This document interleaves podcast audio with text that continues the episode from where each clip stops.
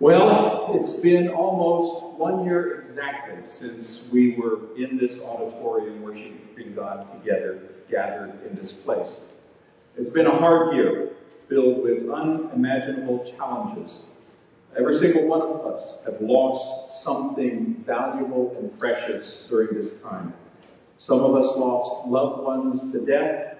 Some of us lost opportunities to be with family during the holidays, during birthdays, and other important moments in our lives. Others have lost jobs and lost homes or apartments.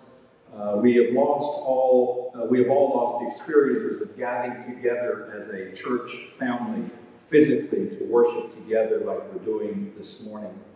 Uh, these past 12 months have been months filled with loss, and it's important for us to recognize that. We do pray, especially in a very, very special way, for all of you who have lost family members uh, who, when you come back together again, life isn't the same. When you get together for Thanksgiving, there will be absences. Uh, and for the holidays, we, we continue to pray for you and with you.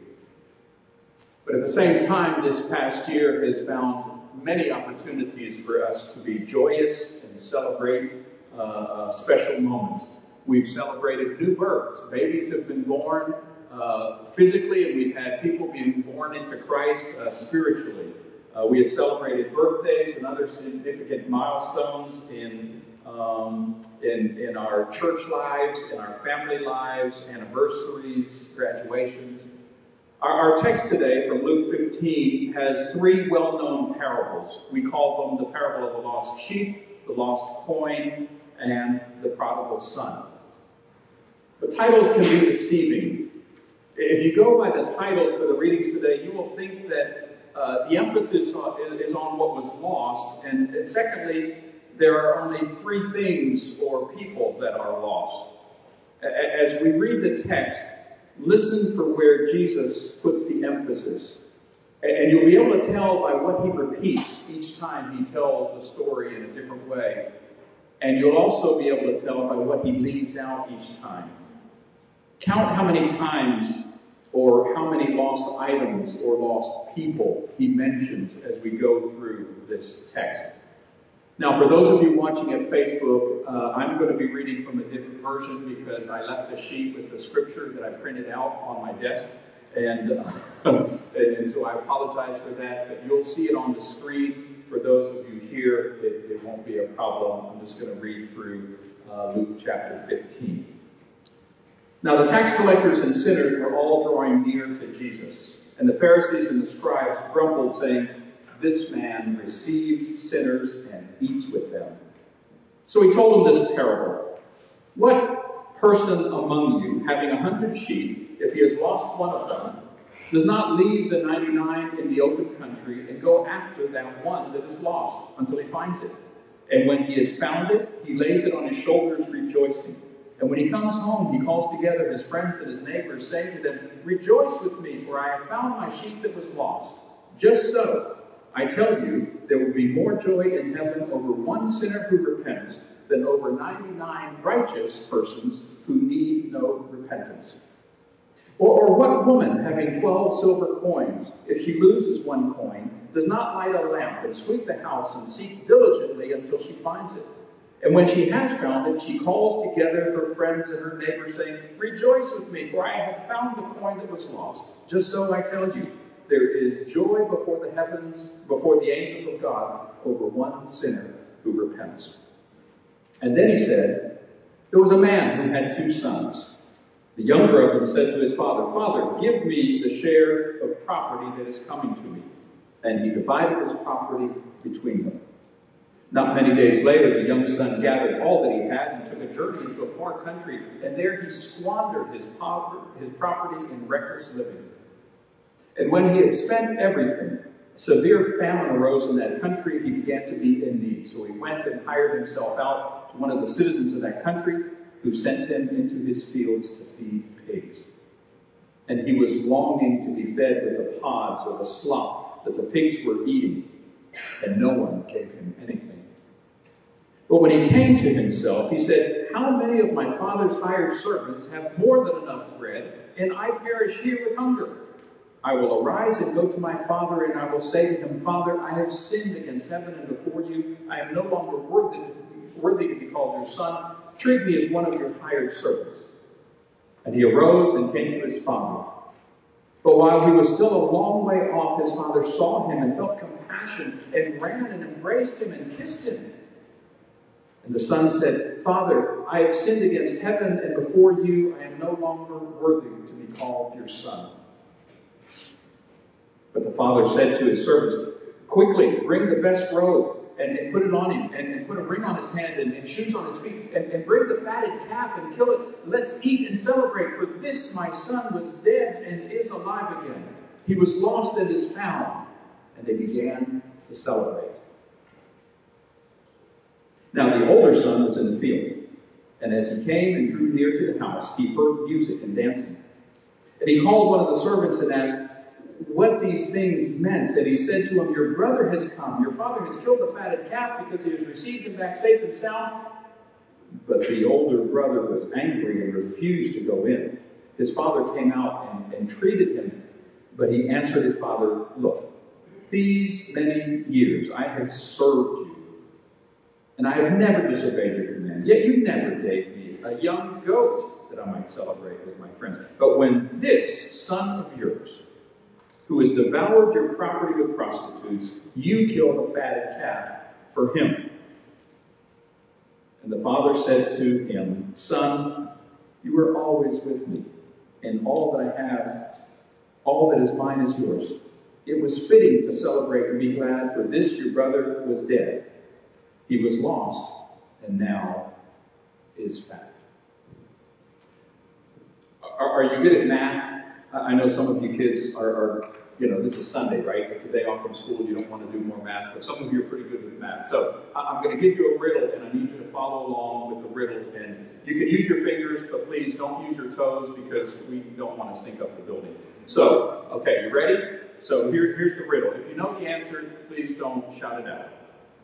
Okay, here we go. You're the driver of a bus, and there are zero people on the bus. At the first stop, 10 people get on. At the next stop, three people get off and five people get on. At the next stop, you, you, you, you all tracking with me, right? At the next stop, one person gets off, two people get on. At the following stop, four people get off, and then the bus pulls in through the terminal. So, here's the question. Who was the driver? What's the driver's name? What? Huh? You can probably tell how many people were on the bus. I have no clue. I didn't keep track of that. But the question is, who was the driver? What was the driver's name? Well, the driver's name was your name because the first thing I said was, you're the driver of the bus. you see how sometimes if you miss the first few words of a story, then it throws your answer way off. With this chapter, if you miss the first few verses, it's going to throw off everything you think about what happens. Jesus was hosting dinner parties for sinners, tax collectors, and people of ill repute. And the Pharisees didn't like it because that isn't what respectable Jews are supposed to do. And so they complained to him. Didn't your mama treat, uh, uh, raise you better? Don't you know this is not how you're supposed to act? And rather than agreeing or disagreeing or getting into an argument, he simply starts telling stories to these religious leaders who are upset because he's spending time and eating with sinners. So he asks, which one of you, which one of you would leave 99 sheep in the open field and go after a straggler, a distracted sheep that got lost? Um, well, there's 99 here, right? It's an open field. It's the wilderness. You don't leave sheep unattended. That would be crazy. Wouldn't be cost And then you, when you find the one, you, you throw this big party. Remember, you've got 99 here, right? If you lose one, well, tough luck. But then Jesus goes and he says there will be more joy in heaven over one sinner who repents than 99 who don't need to repent. Did, did the sheep repent? I don't remember reading that in the story. I just know that the sheep was lost. The shepherd went out and found him and brought him in. So, so why are we talking about repenting? It's just kind of strange. There's no reprimand when the shepherd finds it. He's the one that did all the work. There's no punishment for the sheep. You go stand in the corner. There's just celebration. Because the sheep is back home, right where he's supposed to be. Which one of you, Jesus asked, would do that? The answer is not any of us. But Jesus has an answer. The answer is God. And then he goes on to another story. He says, Which one of you women, if you lose a very special coin, would scour the entire house to find that valuable object? Could have been a wallet for us, maybe a dog or a cat. You know, we all have a story of something that we lost that was so meaningful to us and we just don't know where it went. And we're frantic until we find it. Car keys, house keys.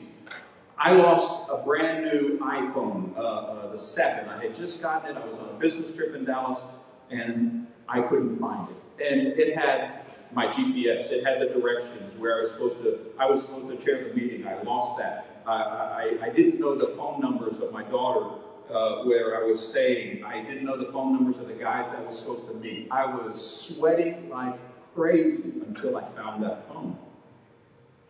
So we would say, yeah, well, we can understand that one, Jesus. But but then to throw a party a, a, person who had never heard this story heard it for the first time and said, Wait a minute, what a silly woman. She probably spent 10 times more on the party than on the one coin that she lost. And that's probably true. Which one of you would do that? Did the coin repent? Jesus says there's more joy in heaven over someone who repents after this story. Coin didn't repent. The coin was just lost. It was there didn't do a thing until the woman found it and brought it back to the other coins. It was the woman who did all the work. There's no reprimand, there's no punishment, just celebration because the coin is back where it's supposed to be. Who does that? Well, God does that. With this next story, or actually there's two stories, Jesus changes things up. He doesn't ask which one of you. He says, there's a man and he's got two sons. He's telling us at the very front, this is a story about two sons. For centuries, we've called this the parable of the prodigal son. But Jesus tells us it's about two sons. I, I, think we've gravitated towards that message. It's resonated with us of that son that, that, that made some really, really bad decisions and, and, and so across time and culture and language, we, we've connected with that story. And so that's where we want the story to end with the son returning home and there's this wonderful party. Jesus doesn't end the story there, but we do. In the previous two stories, the item was lost somewhat innocently. The sheep wandered off, the coin was dropped. But now we're talking about a deliberately stubborn and rebellious son who gets lost on purpose. What do we do with them? Well, the story ends the same. The son repents, comes home, he's back where he's supposed to be, and there's a huge party. But now the rationale is different. It's not just that this son was lost and is found, it's that this son was dead and now has been brought back to life. We're, we're talking about a new life, about a rebirth, a conversion experience. Number two son squanders his inheritance and comes home when he runs out of options. Number one son stayed home, never shirked his responsibility, did everything the father asked him, but now he resents his father's goodness and compassion. So, which one of the two sons needs to repent? both do. Which one deserves the fatted calf? Neither one do. And yet they are both invited to the celebration. Who does that? God does. If I were to ask you to identify yourself in this story, in this last two stories. Who are you most attracted to? Who do you think fits best with who you are? Maybe in all the stories, you think, well, maybe the lost item, the sheep got distracted, the coin got lost because of carelessness of someone else, young son ran away. Yeah, I can see myself in that.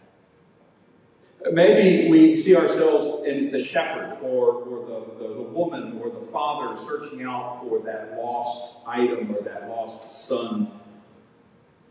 I know lots of moms and dads who spend a lot of time praying and crying over lost children. But you know, whenever they do surveys of this, very, very few people say, Yeah, I'm the older brother. That, that, that doesn't happen very often.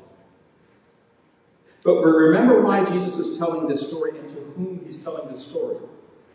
He's telling this story because he's been accused of hanging out with the wrong crowd. These stories are not directed to the wrong crowd, they are directed to the religious leaders of his time. Not to the lost, but the ones who thought themselves never lost. Not to the one lost sheep, but to the 99. Not to the younger son, but to the older brother. And so the truth is, we are all three of these characters. We are all lost sinners who need to return home, who need God's forgiveness. We also know a lot of people, some of them are in our family, and some of them happen to be our children, who need to receive God's loving and grace, and we search for them and we celebrate when they come home. Kid ourselves if we think we're never the older brother. Because we all feel at times a sense of entitlement, like I belong here. And God, dare I say it, God owes me blessing because of what I've done. You know, we've all known people that have gotten distracted and lost their way, and they end up far from there where they really want to be. Jesus is telling us to find them and bring them home. We all know people because of circumstances beyond their control have, have ended up where they never wanted to be, down in a crevice in a floor. Jesus is telling us to find them and bring them home.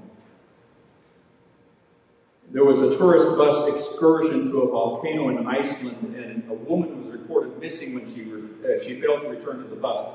The bus driver waited an hour uh, before notifying the Icelandic police.